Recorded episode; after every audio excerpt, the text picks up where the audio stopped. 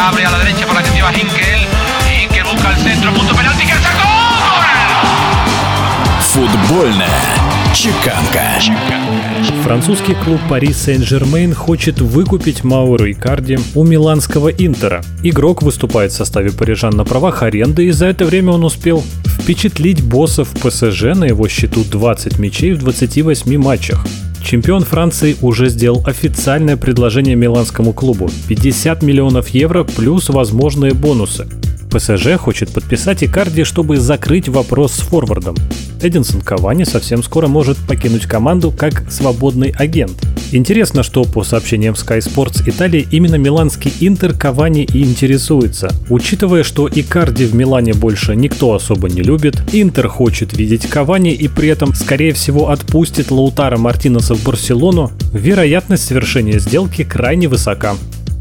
Лондонский Челси готовится заканчивать сезон АПЛ, если он возобновится, без чемпиона мира Нголо Канте. Сообщается, что Канте не хочет тренироваться с командой на базе в Копхеме из-за опасений, связанных с пандемией. Незадолго до чемпионата мира 2018 года Канте потерял родного брата из-за сердечного приступа, ну а несколько месяцев назад и сам упал в обморок на тренировке. Главный тренер Челси Фрэнк Лэмпорт и руководство клуба прекрасно понимают, с чем связана озабоченность Канте, Поэтому футболисту разрешили пока тренироваться дома.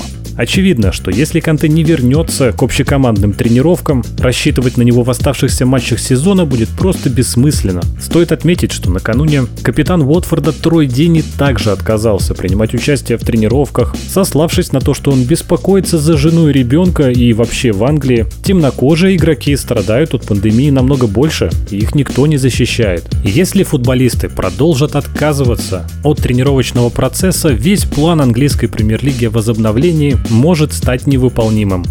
Один из лучших тренеров в истории футбола, менеджер Тоттенхэма Жозе Мауриньо, рассказал о своих ощущениях во время завоевания знаменитого требла с миланским Интером в 2010 году. Мауриньо решил развеять все мифы и заявил, что он никогда не думал о личной выгоде и славе, а был сосредоточен исключительно на доставлении радости другим, владельцу клуба Массимо Маратти, легендарному капитану Хавьеру Дзанетти, всем игрокам и, конечно же, фанатам. По итогам того памятного сезона Мауриньо стал лауреатом премии «Тренер года» от FIFA и стал всего лишь пятым в истории менеджером, которому удалось выиграть Лигу чемпионов с двумя разными командами. Футбольные новости чеканил Антон Баранов. Футбольная чеканка.